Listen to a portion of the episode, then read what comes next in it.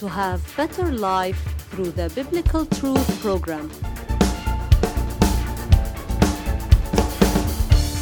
The title of today's Biblical Truth God hears and answers prayers.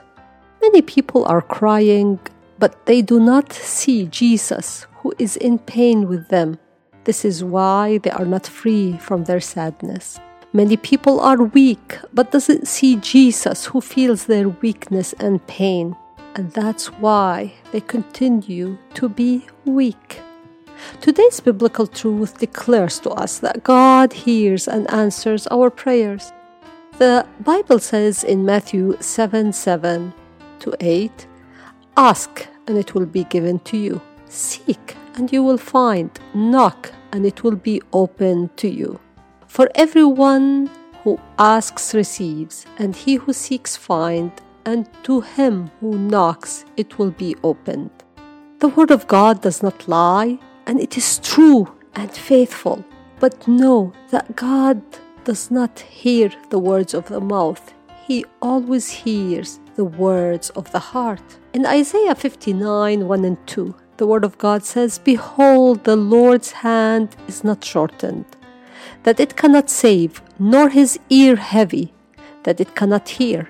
But your iniquities have separated you from your God, and your sins have hidden his face from you, so that he will not hear. But God himself came that we may have a better life and a life that will glorify him.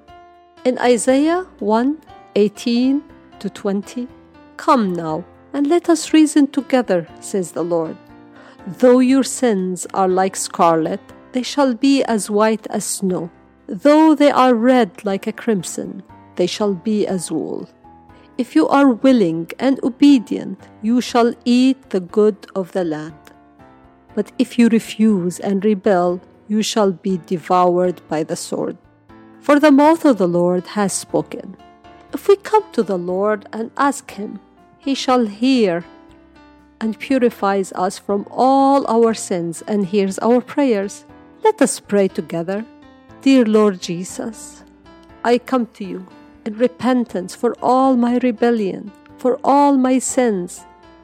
And I come at the cross to free me from every sin of lying, of adultery, and even failure to do good when it is in my ability to do.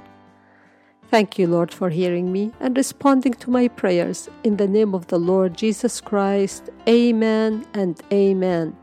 May the Lord bless you in a new episode of the Biblical Truth program.